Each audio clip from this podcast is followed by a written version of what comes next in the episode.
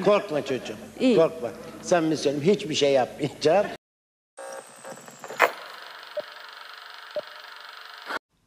Merhabalar abilerim, ablalarım ve tüm ev gençleri. Şu anda Lokum gibi bir bölümü dinlemektesiniz. Ben Ater. Karşımda da benim uzun zamandır tanıdığım Lokum gibi bir arkadaşım var. Deniz. Deniz nasılsın öncelikle? Selamlar. Ee, iyiyim. Atlas sen nasılsın? Ben de iyiyim. Nasıl gidiyor hayatın karlı İstanbul günlerinde? evden, ev genci olarak, evden çalışan bir birey olarak. Evet e, çalışmalı, yatmalı, işte kar izlemeli, böyle karın, karın uğultusunu dinlemeli. Bir gün geçiyor aslında. Seninle de öncesinde azıcık sohbetini de ettik. Evet. ben yakalanamadığıma üzüldüm İstanbul'da ya. Karı geçen yıl çok güzel karşılamıştım. Böyle bir bar çıkışı yağıyordu ve köprüde dolmuş da böyle yarı sarhoş uzanırken kar yağıyordu tipi şeklinde ve çok keyifliydi. Galiba o zaman zaten böyle çok mutlu olduğumu hissetmiştim. Sonra o bir daha o şeye ulaşamadım yüksek enerjiye herhalde. Orada kaldı. O zamanlar tabii daha güzeldi. Belki de eee, hem burada olmanın hem de o zaman daha normal bir hayat yaşamamızın etkisi olmuş olabilir. Şu an Herhalde. mesela pandeminin olması yani olduğu için beni o kadar da etkilemiyor. Evet çok güzel diyorum bazen ama işte üşüyorum vesaire. Ya da böyle dışarı çıkıp onunla ilgilenesim dahi gelmiyor. Aynen. Katılıyorum. Sen Yani, güzel zamanında yakalamışsın o yüzden. evet. Bugün hatta böyle bir kar sonrası yürüyüş yapayım dedim dışarıda. Ama böyle bir keyif alamadım yine. Yürüdüm, geldim. Hatta o kadar üşümüşüm ki sıcak bir duş alayım dedim böyle biraz vücut ısın dengelensin diye. Ama bir keyifsizlik hakim bilmiyorum. Neyse bunu dağıtalım. Evet o Ya. şey olmazsa olmazı ya. yani Böyle evet bir bir sohbet arası can isteksizliklerden yakındığımız bir bölüm daha. Ben biraz senden bahsedeyim. Öyle başlayalım o zamansa. Biz Deniz'le aslında benim üniversitenin ilk yılında çalışmaya başladığım butik bir kahvaltı dükkanında tesadüfen karşılaştık. Ve sonra bu tesadüf zincirleme bir reaksiyon olarak okulda da karşılaşmamıza sebebiyet verdi. Çünkü aynı bölümde okuyormuşuz. sonra bir baktık ki Deniz'le gel gitlerimiz böyle Deniz yemek yapar ben giderim. Ben yemek yaparım Deniz'i çağırırım. Öyle. Gerçi o dönemde ben yurtta kalıyordum. Sen de, sana da ben geliyordum ya ama böyle birlikte yemek yapıp yememelerimiz, oturmalarımız, kalkmalarımız, ağlamalarımız. Hele benim depresif hallerimi Deniz bayağı böyle sırtımı sıvazlaya sıvazlaya okul kitabını önüme koyup sınavım var ders çalış deyip Ay o hukuk sınavını hatırlıyorum. Hatırlıyorum. Yolda ben ağlıyorum. Sevgilimle kavga etmişim. Yolda ben ağlıyorum. Deniz bana hukuk sorusu soruyor. Deli. Öyle. o sınav çok fenaydı ama ya. Şimdi ondan biraz bahsedeyim. O sınavda yani büte kalmıştık. Benim de herhalde üçüncüye falan aldığım bir. Benim de öyleydi. İkinci dersimde. herhalde evet. Ve e, yani e, bayağı saçma sapan böyle sorular oluyor zaten. Bilenler bilir bizim bölümümüzden. Hı hı. Yani harika hukuk soruları olur, idari işte vesaire. E, senin yani farkındayım canı sıkın ama o sınava girmemiz lazım. bir gerçeklik yatıyor ortada. Çünkü bütteyiz artık. hem ona çalışıyordum hem böyle seninle konuşuyordum. Sen bir yandan onu anlatıyorsun böyle sonra bir hukuka dönüyorsun falan. çok komikti ya. Gece çok geç yatmıştık, sabah da erken kalkmıştık. Ama Evet. çok kötü bir not, yani geçtik ama kötü bir not almıştık. Ya hatırlıyorum. Gecenin son otobüsüyle gelmiştim sana bir de yani. Gece yarılarına kadar otur. Bir dert yan birbirimize. ağlaya ağlaya. Sen bana anlatıyorsun ben sana hala soruyorum ama bak burada da böyle varmış. Evet. Deniz böyle bir arkadaş, arkadaşlar. Ama Real hayata iniyorum ne yapayım? yo ben her zaman perspektifinden çok ilham aldığım bir kadın arkadaşımsın yani o açıdan hiç. Bu sana bir yerme değildi yani hiçbir şekilde. O zaman ilk sorumu sorayım ben sana. Çünkü- bir başlayalım bakalım artık bir noktada. Şimdi tabii bu anılarımızı geride bıraktıktan sonra sen çalışmaya başladın. aslında ev gencinden de terfi ettin yani. Genç skalası değişmedi ama çalışan bir gençsin şu anda. Nasıl hissediyorsun kendini çalışan bir kadın olarak şu anda yani bu evreleri atlamış ve hayatını kurma yolunda ilerlerken kendinle nasıl bir iletişimin var? Yani şöyle, e, mesela çalışmaya başladığım 2-3 ay sonrasında e, sanki bundan sonra hep böyle gidecek olması çok farklı hissettirdi öncelikle. Çünkü önceden işte hani ilkokul, ortaokul üniversiteye gideceksin. İşte ya da üniversitede Erasmus'a gideceksin, döneceksin. Hep böyle bir aşamalar var. Ya da staj yapmıştım mesela ona bankada biliyorsun. Hı hı. Ee, o onun da bir zamanı vardı. Her şeyin sonu vardı yani bir hedef vardı. O ulaşınca bitecekti mesela. Ama şimdi işe başlayınca onun sonu yok. Ben bayağı böyle çalışacağım. Emeklilik falan yalan yani. Ben bayağı böyle çalışacağım. Hani bunun kendi hayatıma, günlük hayatıma nasıl adapte edebilirim? Böyle bir şeyle karşılaştım. Böyle bir durum oluştu kafamın arkasında yani. Hı hı.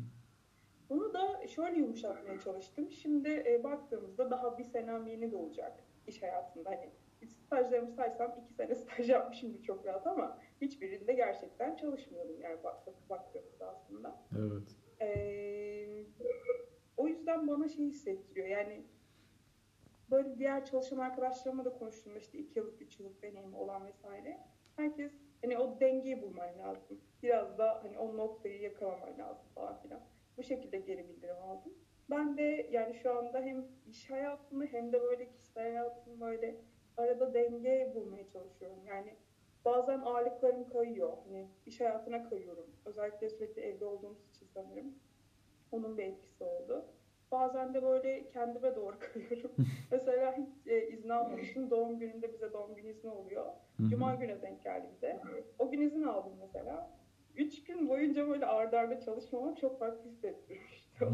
Şimdi bana böyle uzun süre iş hayatında olan ya da işte yönetici veya böyle daha e, sorumlu olan insanlar bunu belki sağlık bulabilirler ama bilmiyorum yolun başındaki insanlar bence herkes bir yerde bunu hissedecektir. Özellikle şu an bile tam geçiş dönemindeyim. Hani böyle e, artık 20'lerin o küçük 20'lerde değilim, büyük 20'lerdeyim falan diye. Atlandı çünkü.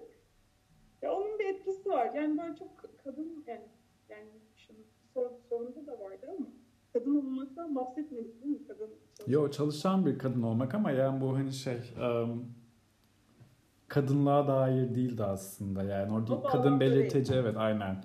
Ama onun hakkında da konuşmak istersen dinleyebilirim. Hani bir, bir kendine ait bir geliştirdiğin anekdot var mı gibi.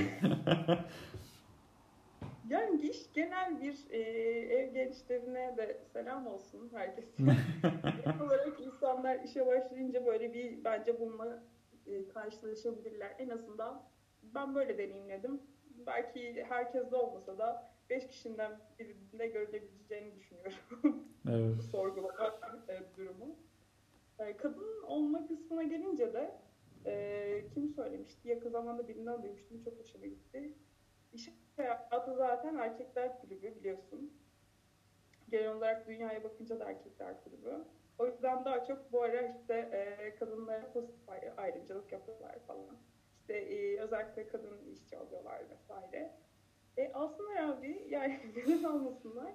Tabii ki bunun bir dengesi olmalı. Ee, her zaman dengeyi savunuyorum.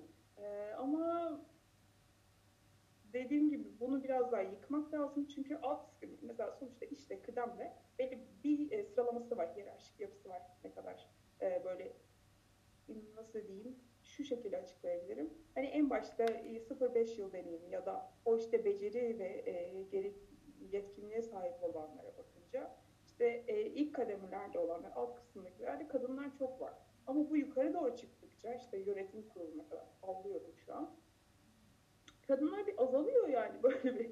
Amcalar doluşuyor oraya etrafta bir sürü. Bak dergilerde de görürsün. Hepsi öyledir. Hiç böyle kadın ablamız gördün mü? Hayır görmedin. Çünkü genelde o seviyeye çıkamıyor. Belli bir noktada kalıyorlar. Yani bu da zamanla olacak bir şey. O yüzden bence şu an yani kadınları o konuda besleme durumu var. E, bilmiyorum böyle düşünmeyen de olabilir. Saygı duyarım. Hatta bu ara erkek e, yeni mezun erkeklerin iş bulmasında belki etkileyen durumlar olabiliyor. Onu da tanık oldum diyebilirim.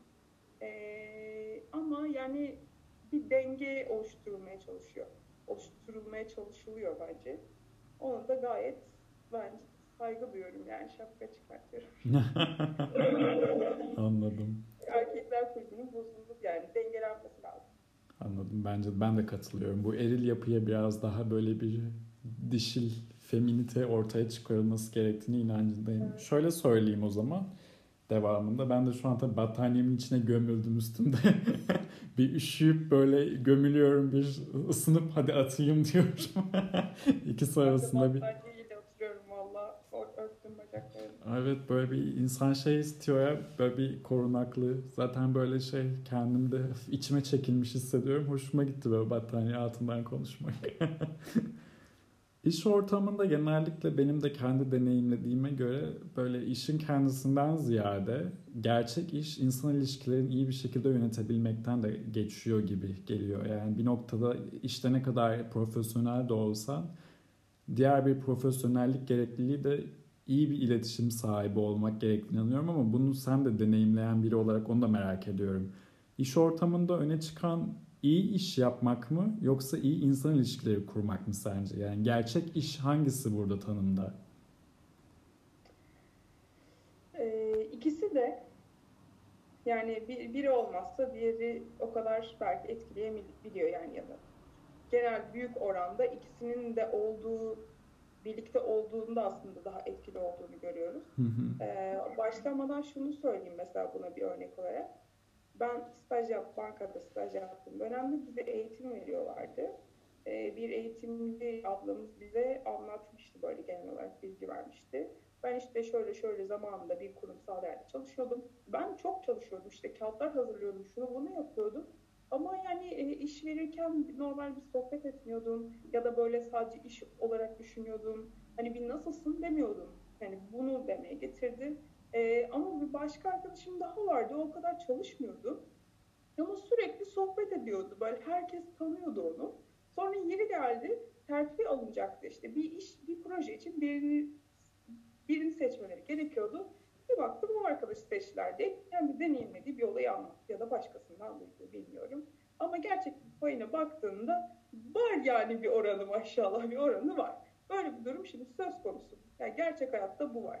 Seninle daha çok sohbet eden ya da iletişim kuran ya da e, bir ortak nokta bulan hani böyle halini hatırını soran insanları sadece iş hayatında değil sosyal hayatında da daha çok seversin. Okulda da daha çok seversin. Mesela ne bileyim öğrenci olarak çalıştığın kafede de seversin, gönüllü olarak iş yaptığın bir dernekte de seversin. Yani iletişim kurmak başlı başına zaten hayatın ilk gereklisi, yani ilk gerekliliği. Daha doğrusu sana e, seni hayata bağlayan ya da sosyalleşmeni sağlayan ilk adım. Yani o yüzden e, işini tabii ki yapacaksın ama e, sonra şunu da başka örnekle başka örnekle destekleyeyim. E, biri, ben böyle iş yapmak istiyordum. Yine başka bir stajdaydı sanırım. Anlatıyorum böyle işte ama şunu yapmamız lazım falan filan. Ya bırak dedi. İş yapılır. İşi iş zaten yaparız. Gel şuna bir bakalım dedi mesela. Ben çok şaşırmıştım. Çünkü benim hiç ben o konuda katıyım biliyorsun. Şeyde kafede çalışırken birlikte hani iş yapmamız lazım. iş kesinlikle yapılacak. Askeri bir disiplin falan böyle kendi. Hani Çünkü o benim sorumluluğum. Bana sorumluluk vermiş. Karşılığında bir şey alacağım. Onu kesinlikle çok iyi yere getirmem lazım. Psikolojisini bilmiyordum. Ee, bu doğru. Ama bir yandan onu onu yaparken o süreci güzel hale getirmek de önemli. Yani o yüzden biraz böyle süreç odaklılığa da kayıp hem işi böyle daha iyi iletişim kurarak özellikle ekiple yapıyorsan hem ekiple iyi iletişim kurarak yapacaksın hem de işi gerçekten iyi yapacaksın. Ya sonucunda tadından yenmez bence. Ben öyle düşünüyorum. Katılıyorum. Bence de birinin daha öne çıkıp veya birinin daha geride kalması gibi bir durumla bağlanmıyor bence de. Ben de öyle düşünüyorum. Ama belki sadece iyi yapabiliyorsan işteki eksiklerini iletişimle birlikte kapatabilmek de bir seçenek gibi geliyor bana. Belki. Yani işinin yine bir standardı olur. Atıyorum benim tanımımda bir standart belirlerim ve onu dışına çıkmam. Bu belki iyinin biraz daha altında olur ama iş ortamındaki iyi ilişki kurabilmek bunun bence bir ölçüde kapatıcı da olabilir gibi geliyor. Anlatabildim mi tam bilmiyorum ama. Evet evet anladım demek istediğini. Zaten şöyle yani mesele sadece işi yapmak, onun için o beceriye, o yetkin işte ne, yani ona sahip olmak değil. Yani e, birçok bir mesela dinamiği var, birçok kriteri var. Evet. İşte çalışırken sen e, herkesle iyi geçinebiliyor musun? Yani iyi iletişim kurabiliyor musun? Ya da zamanında geliyor musun? Yani işte dakika misin? Toplantıları geç mi kalıyorsun? İşi geç mi teslim ediyorsun? Ya da iş e, yer zaman iyi mi yapıyorsun? Yani kapsamlı mı yapıyorsun? Bak mesela bunlardan birisinde iletişim kurmak var. Yani bu da işin bir parçası aslında. Yani şeye kaymazsak tabii ki hani bu zaten o genelden bahsettik ama tabii bazı şöyle durumlar olur. Hiç işi yapmaz, lak lak eder. böyle, böyle de olan insanlar vardır muhakkak. Görmedim desem yalan olur. Mesela özellikle bankada. Orada çok görmüştüm. Ee, yani kurumsal olmasından dolayı daha şey e, birbirinden bağımsız bölümler de vardı. Yani genel olarak herkes birbirini kontrol edemiyordu sonuçta. Yani orada onun da var yani. O, onun hep var ya böyle örnekleri. Amcım söylüyor insanı. Ya var ya böyle şeyler hatta. Katılıyorum. O zaman hala e, işten devam ediyorsak biraz daha rotayı çevirelim bakalım. E, şöyle söyleyeyim. Tabii son dönemde Boğaziçi protestoların hala devam ediyor olması, bizim böyle siyaset bilimi öğrencileri olarak böyle bir hafif tavrımızın olması bir de senin kendi ifade perspektiflerini de böyle bangır bangır ifade edebilmem benim her zaman böyle çok etkilendiğim farklı açıların senin yani. Sen ifadesi çok güçlü bir kadınsın bence. Gerek bulunduğun ortamda da gerek farklı ambiyanslar içerisinde de yani kendini iyi ifade edebilen ve ifadesini aktarabilen de bir insansın. Bu hem iş ortamını deneyimleyen hem okul hayatındaki böyle bizim okulda da birçok problematik var aynı zamanda biliyorsun ve böyle bir noktadan sonra hop dur deyip bakalım neler oluyor deyip bir fikir beyan etmek zorunlu oluyor bir noktada. O yüzden şu soruyu merak ediyorum yani ifade özgürlüğü hakkında ne düşünüyorsun ya da kendini ifade edebilmek konusunda her ne kadar böyle rahat benim açımdan mesela senin tarafında rahat ifade edebilen bir kadın gibi gözüksen de kendi iç dinamiğine, içselliğine döndüğün zaman ifaden kendini ifade edebilmek rahat bir konu mu senin için? Şimdi sondan başlayarak yanıtlamak isterim. Yani e, bence insan şey derler ya konuşmadan önce birkaç kere düşünün diye. Hmm. Yani ben buna katılıyorum kesinlikle. Ya bu özgürlüğü şu an kenara koydum sondan başlayarak dediğim gibi. Yani bir ifade çok önemli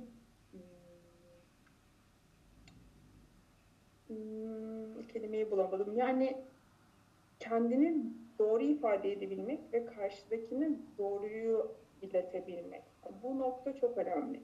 Çünkü birçok kelime özellikle Türkçe gibi harika bir dilimiz var.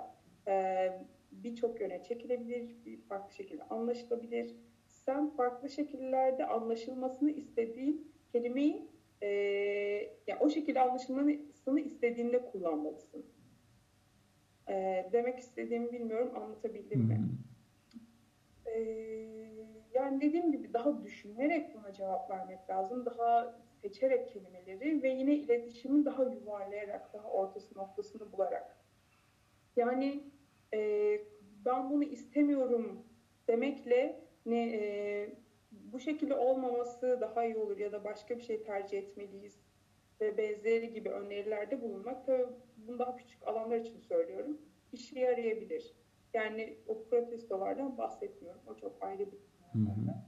E, ama kendi içinde bir şey ifade etmek istediğimde bunu daha olası, karşı taraftan daha yumuşak bir şekilde anlayacağı için de söylemeye çalışıyorum aslında. Ama yeri geldiğinde daha da net olabilirsin. Yani ee, bilmiyorum ya bu çok kendi içime dönünce iş bulanıklaşıyor sanırım. Daha e,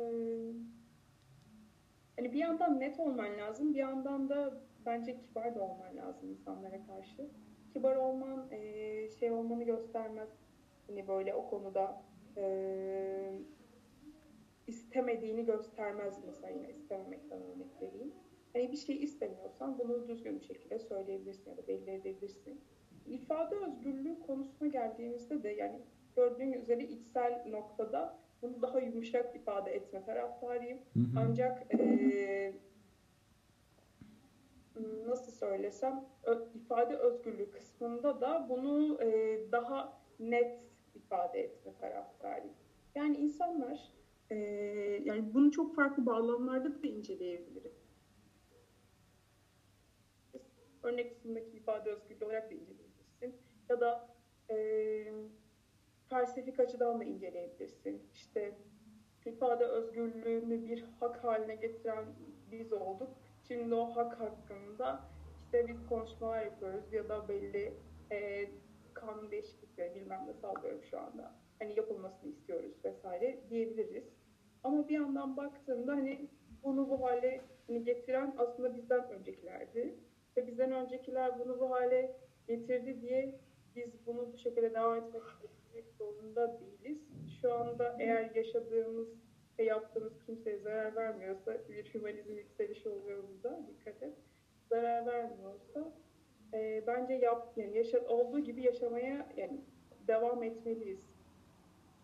Daha da toparlayacak olursam e, yani bence insanların içindeki niyet önemli.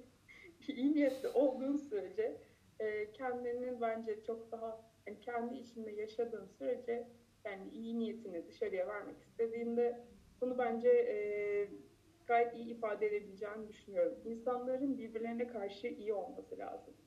O, o zaman ifade özgürlüğünün de bence yani, yani klasik tanımda söylemiyorum sosyolojik. Böyle direkt Anladım anladım. Politikada kullandığımız alanda söylemiyorum. Ee, daha şey olacağını düşünüyorum. Daha rahat olacağını düşünüyorum. Çünkü şimdi bir şey söylüyor işte ama hakaret ettin. Hayır eleştirdim ben yorum yaptım. İşte sen onu söyleyemezsin. Yok bu benim buyum buyum bilmem ne. Yani bilmiyorum işlerin daha yoluna koyulması için ben yapıcı adımlar taraftarıyım. Bunun için de niyetin önemli olduğunu düşünüyorum. Yani insanların e, her zaman doğru tarafta olduğunu düşündüğümüz insanların iyi niyetli o, olmayacağını da düşünüyorum. Hı hı. Yani bunu biraz yumuşak bir noktaya getirip daha e, biraz da sistematik davranmak lazım. Çünkü hani sosyolojide yani onu da örnek vermeyeyim. E, hani hayal dünyasından biraz daha inip daha real adımlar atılması gerektiğini düşünüyorum. Katılıyorum. Ben de. Bayağı bir böyle çorba yaptım bu arada ama. Ha yok hiç. Boş ver. Ev gençleri herkes böyle kaşığı atar içeriz çorbalarımızı. Oh Kendi içinde gittim geldim düşündüm orada oraya gittim. olsun olsun. Ocağın altı açık böyle. Kaynatalım bence hiç önemli değil. Burada kendi kendimize sorular geliyor düşünüyoruz. O yüzden bence hiç problem değil yani. Ben de mesela birey olarak öteki bir kimliğe ait olduğum için insanın kendini ifade etmesinin her zaman bir şifalanma aracı olduğunu da düşünüyorum ama burada dediğim gibi biraz niyetler olumlu bir tarafa daha yaklaşık olmak önemli olduğunu inanıyorum ben de. Bu şekilde dediğine katılıyorum aslında. İyi niyetle ifade edebilmenin önemli olduğunu inanıyorum. Bir de Madonna ne demiş? Express yourself girl. Yapacak bir şey yok yani. Kendini ifade et. Ben de kendini ifade etmenin önemli olduğunu inanıyorum ve insanın da kendini ifade ettikçe bağ kurabildiğine inanıyorum. Az önce de diyoruz ya işte e, vapura binmeyi özledim, şurada bir yürümeyi özledim. Yaşayarak deneyimlediklerimizi de kendimize ifade ettikçe belki de bağ kurabiliyoruz. Bunun da önemli olduğunu inanıyorum. O yüzden Evet. Diğer sorum da şu şekilde geliyor. Bir insan bulunduğu ülkeye ırkla veya cinsiyetiyle, içindeki enerji birimiyle tam olarak nasıl bağ kuruyor sence? Ben bunun her zaman kendi açımdan deneyimleyerek bağ kurabilenlerden olduğumu inanıyorum. Daha şüpheci yaklaşıp bir şeyin var olduğunu veya var olmadığını da iddia etmeyerek, anlayarak ve deneyerek bu bilince varabiliyorum bence. Ben benim bağ kurabilmem bir sürecin kendisi oluyor gibi geliyor. Ve bu mekansal da bir şey. Dediğim gibi az önce yani bizim habitatımız içinde vapura binmek nasıl bir bağ nasıl bir şehre bağlılık katıyorsa işte dağda da yaşıyor olsak kar botuyla, keçilerle, miçilerle mesela bağ. Demeye çalıştığım şey bu aslında. Yani sence nasıl bağ kuruluyor? Bulunduğun, kendine ait de olabilir bu. Bedeninle de olabilir. Yani şöyle aslında eee, bence ilk adım böyle şey kişisel gelişim kitaplarındaki gibi ilk adım bence kendini olduğu gibi kabul etmek ya da bulunduğun ortamı kabul etmek. Yani eee, senin bulunduğun ortam işte ailen bu kişilerden oluşuyor. İşte çevrende bunlar var. Sen buralısın. Senin işte göz rengin böyle. işte senin şunun şöyle vesaire. Genel olarak doğuşta senin seçemediğin şeyler. E geldiğinde bunu öncelikle kabul edeceksin. Çünkü elindeki bu. Yani yapacak bir şey yok. Bunu kabul ettikten sonra eee sende olanla aslında hani eee, nasıl daha güzel yaşayabilirsin? Bunu na- nasıl daha iyi bir yere çekebilirsin? Ya bunun için birazcık daha e, özen göstermek lazım. Mesela örnek vereyim. İşte ailen hmm, nokta nokta şeyleri yapmayı çok seviyor etkinlikleri. İşte eee ailem sallıyorum gene örnek vereyim. Eee ailen Karadenizli tamam mı? ya hiç benim hiçbir bağım yok bu arada. Şu an aklıma geldi öylesine. Eee Karadenizli mesela Karadeniz'de yaşıyorlar. Yani onların gelenekleri, görenekleri var. Evet sen onlarla çok uyuşmuyorsun mesela ya da onların düşünce tarzlarıyla da uyuşmuyorsun. Ama bu senin on, bu senin onları yani onların çocuğu olduğunu değiştirmiyor. Sen onların çocuğusun ve onları o şekilde kabul et. Sen de kendi istediğin bir seçim varsa ya da bir yaşam şekli varsa o şekilde yaşamaya başla. Yani bunu ancak bu şekilde devam ettirebilirsin. Herkes e, doğduğu kişiden ya da doğduğu çevreden memnun olmayabilir. Hiç kimse de, yani tamamıyla kimse de olmayacaktır. Bir böyle gezsek herkese sorsak böyle mikrofonla soruyorlar ya. Ee, işte şu an hani bir yerde doğmak istesen işte bilmem ne bir ailede hangi yılda doğmak isterdin işte kadın mı olmak isterdin işte bilmem ne falan. Bu tarz böyle sorular geldiğinde hiç kimse şu an olmak istediğim yer demez. Herkesin bir farklı iste her hep herkes daha fazlasını ister. İşte yok e, şuyum olsaydı, işte saçlarım iyi olsaydı, işte maddi olarak çok iyi olsaydım, e, kız kardeşim olsaydı işte falan filan. Hep herkes hep bir şeyler ister. Ondan önce e, yani bu noktayı biraz daha farkında olup önce kendini olduğun gibi, aileni olduğun gibi kabul edeceksin. E, ondan sonra değiştirmek ya benim bunlar ben bunlara sahibim bunlar bende var. Bunları nasıl iyileştirebilirim? Daha iyi nasıl düzeltebilirim ya da düzeltmek gereken bir şey varsa daha iyi bir yere taşıyabilirim. Ya da benle ilgili e, değiştirmek istediğim şeyleri nasıl yapabilirim? Eğer ailemle yapabiliyorsam onların da yarar olacaksa onlarla yaparım. Yapamıyorsam da onların onlarla başka bir alanı paylaşırım. Kendimle ilgili başka bir alan yaratırım. Yani bunu Şimdi çok yine böyle teyze gibi ama yani insan bir şey isterse yapar ya ya böyle yani onun bir noktasını bulursun. Sen kendini yaratırsın bence. Ben de katılıyorum. Ben bu noktada kabul edip yorumlama şekli önemli bence de. Yorumlayış şekli birbirimize göre farklılık gösteriyor. Yani evet belki senin kökenlerin belli bir noktadan geliyor olabilir ama o kökeni taşırken kendine ait bir yorumlama biçimiyle de çıkıyor ortaya. Onun da etkisi var kesinlikle.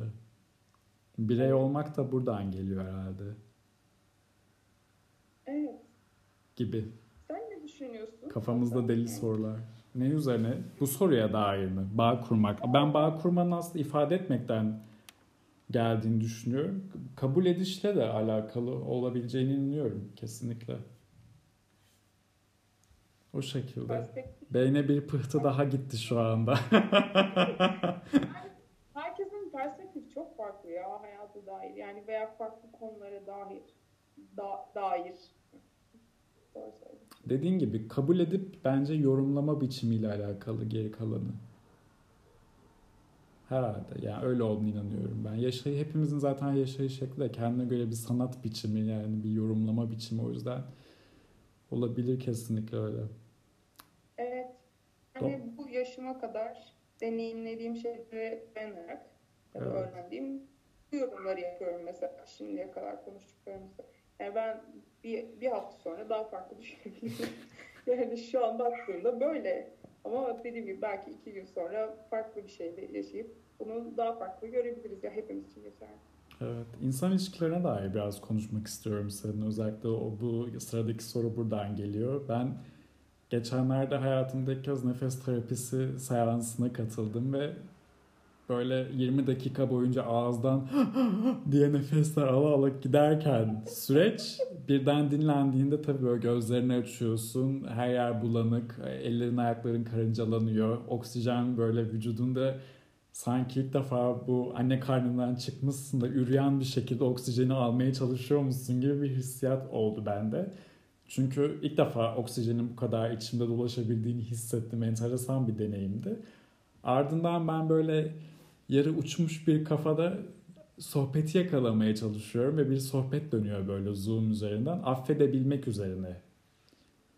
Ve böyle şey kimisi diyor çok bunun geçersiz bir tanım olduğunu, çok böyle parlatılmış bir şey olduğunu düşünüyor. Kimisi ise farklı düşüncesi vardı ama affedebilmek ve insan ilişkileri üzerine dair merak ettiğim bir şey. Bu akşam Malcolm and Marie'yi de izledim. Bu Netflix'te Zendaya'nın o muhteşem elbisesiyle süzüldüğü ve o elbiseyle elbiseyle e, mac and cheese yaptığı sahnelerde ben kendimden gitmiştim ama orada da bir böyle şeye süreci vardı.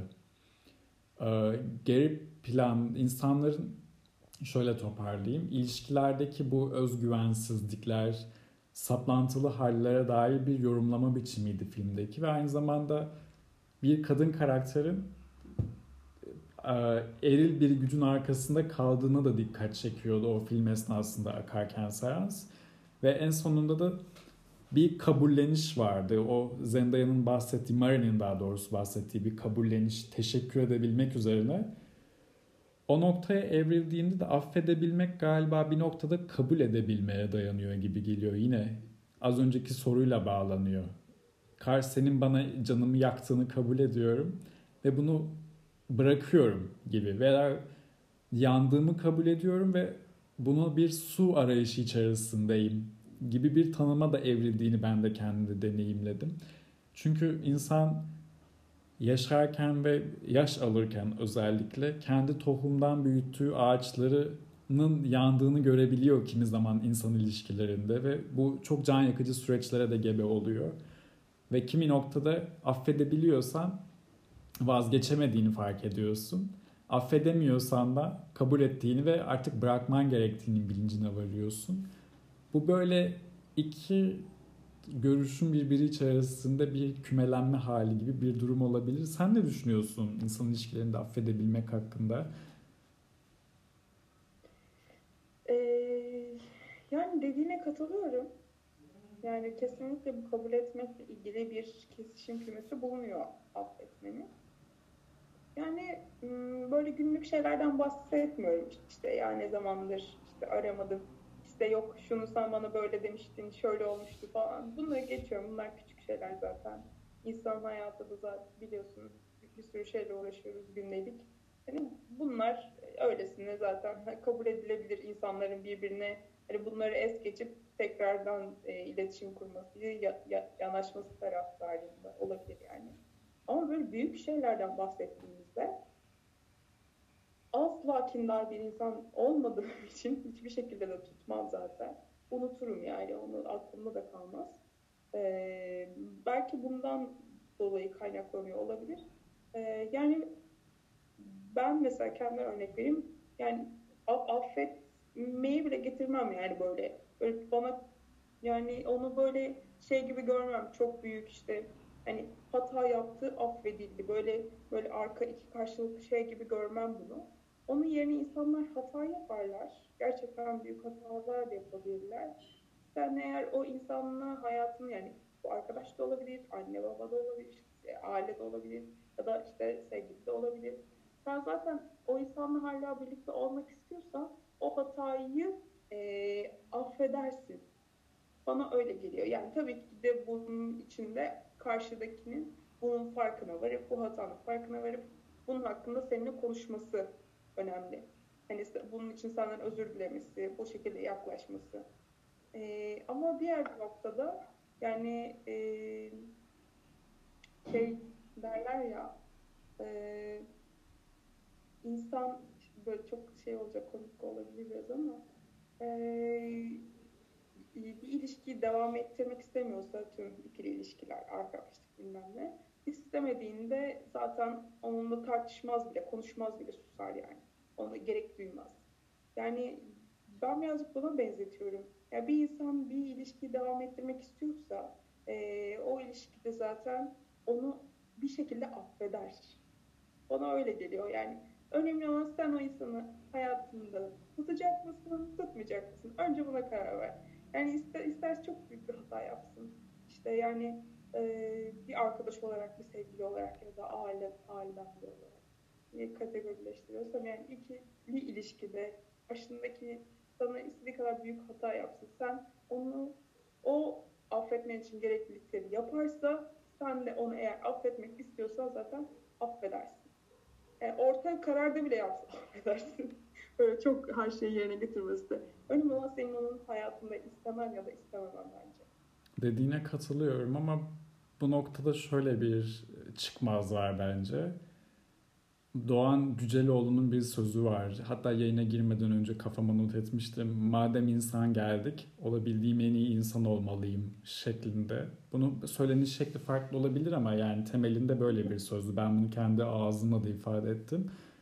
Hata evet her zaman olabilir ama bir noktada bir öz değer bilinci de var ve bu hata karşı taraftan gelen hata özellikle senin canını fazla yakıyorsa ve artık hayatında bir engeli temsil ediyorsa her ne kadar bazen sevgi o ilişkiyi devam ettirmek için zorlasa da bazen o özdeğer bilincinde o özdeğer alanın içerisinden çıkmaman gerektiğini de bilincine varıyorsun. O noktada da herhalde dediğin gibi o insanın en iyisini ortaya koyabilmesiyle alakalı. Belki de o noktada yine bir kabul edebilmek var.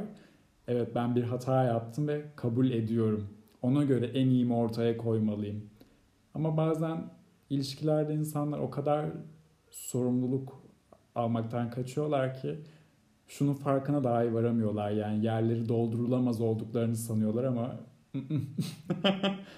hepimizden çok daha ilgi çekici ve hayatımızda tutmak isteyebileceğimiz daha e, farklı karakterize olmuş insanlar var yani bu. Öyle bir gerçek de var. O yüzden bence bu noktada biraz egosantrik geliyor olaya. Her zaman bunu benim not ettiğim bir nokta. Her zaman benden ilgi çekici insanlar var. Ben olabildiğimin en ilgi çekici olmalıyım gibi veya olabildiğimin en iyisi olmalıyım gibi.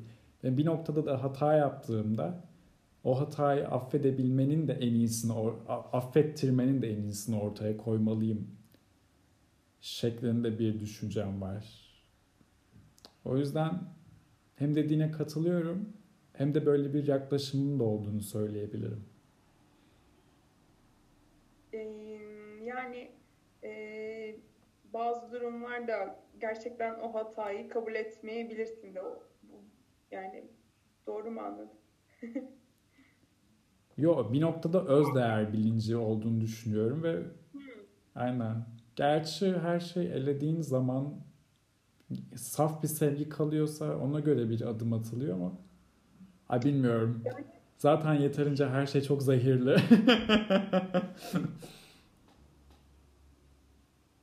yani işte o özler bilinci dediğinde yani kendi ben yani bunu kendime yakıştırmıyorum. Artık bu durumu affetmeyi kendime yakıştırmıyorum ben bahsediyorsun değil mi? Yani evet. Bir de şöyle bir şey var. Sen kendini yani, sevmezsen... Orada kendin kabul ediyorsun yani. O insanın artık hayatında istemediğini kabul ediyorsun. Çünkü o insanın hayatında olması seni kendi e, saygına etkileyecek. Aynen öyle. Onu aslında kabul ettiğin için yani o insanı artık hayatında istemiyorsun. Onun varlığı senin öz saygına bir karşılık oluşturuyor. O yüzden istemiyorsun aslında. Aynen. Dediğine geliyor aslında. Evet. Bu şekilde. Bir de her zaman Ruh Paul'un güzel bir sözü var. Kendini sevemezsen bir başkasını nasıl sevebilirsin diye. Bu böyle. Benim babam ben çok küçüktüm çok iyi hatırlıyorum. Bana şey konu nereden açılmıştı haber hatırlamıyorum. Böyle çok sever akşam işte böyle e, ne bileyim böyle bilgili kültürlü alanları izlesin ya da böyle o konuşan adamları bizim kardeşimle tabirimizle işte 32. günden tut işte eee, ceviz kabuğu bilenler bilir. işte bu tarz böyle bunları çok hala izler izlemeyi de sever. İşte en son şey izliyordu adamın hatırlayamadım ismini. Neyse yine böyle bir bundan konu açılmıştı. Bana şey dediğini çok hatırlıyorum. Yavrum önemli olan sevgi. Hayatta önemli olan sevmek. Eğer sen insanları seversen zaten iyi şeyler yaparsın. Herkesin içinde bu bilinç olursa herkes zaten birbirine yani birlikte iyi yaşayabilir. Ve bu şekilde herhalde çocukluktan kalma bir şey. İster, ister istemez ailesinden etkilerle de yaşıyor herhalde. Ben de o yüzden bu mottoyu birazcık kendime şey edindim yani. Ee, bir yerlerime koydum ben bunu kafamda. O yüzden her böyle yaklaşımımda ya da yaptığım işte ya da bir konu hakkındaki düşüncemde muhakkak araya giriyor. Hani böyle kendini kendini kabul etmek, işte kendini sevmek, böyle kişisel gelişim kitabı gibi. Yani bu, bu fırt diye çıkabiliyor. Ee, o yüzden dediğim gibi o yüzden aslında her konuda buraya bir noktaya varıyormuşuz gibi geliyor bana. Yani en azından kendi içimde varıyormuşum gibi geliyor. Daha böyle ne bileyim daha neşeli ol, daha işte sev, daha iyi yaklaş, affet, bilmem ne. Her zaman bunu yapamıyorsun ama çok düşünmediğinde böyle her şeyi bilemediğinde biraz daha hayatı oluş, yani rahatına bıraktığında aslında böyle gittiğini görüyorsun. Bence yani güzel gidebildiğini görüyorsun. Aynen katılıyorum. Güzel bir son oldu. Babandan gelen anekdotlarla güzel bir son oldu. Evet ya şey yani konuşsam konuşacağım galiba. Bir de ondan öncesinde şey e, X dediğimizde ses çekmedi bilmem ne yapamadık falan filan. Yani konuşsam daha konuşacakmışım. Ne? Onu fark ettim. Hava muhalefeti dolayısıyla biz e, hangi gündü? Muhtemelen pazar değil, cumartesi. Pazar. Pazardı. Pazar. Pazardı Üç evet. Evet kafalar gidik yine bizde. Zaman algısı şu an cebimizde kot, kotumun arkasındaki cepte. Pazar günü kar fırtınası nedeniyle internet çekmediği için bizi yapamamıştık ama şimdi yapmak güzel oldu. Yayına katıldığın için teşekkür ederim Deniz. Ay ben teşekkür ederim ya. Gayet ikimizin arasındaki sohbet ki yani. Ne bekliyordun yahu? Siyaset meydanı. Haber 54. Böyle sanki bu konuştuklarımızı sadece biz duymuşuz gibi hissediyorum da o yüzden yani o, o anlamda. Aman biz bizeyiz ya. Hepimiz ev genciyiz yani. Böyle bir masada oturmuş Evet.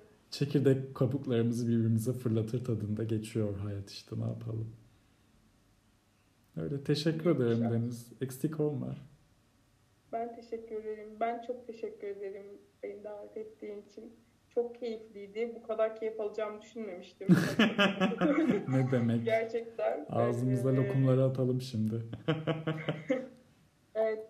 Buna ihtiyaç var ya. Yani bu şekilde bunları yapmaya bence ihtiyaç var. Ve çok da güzel bir iş yapıyorsun.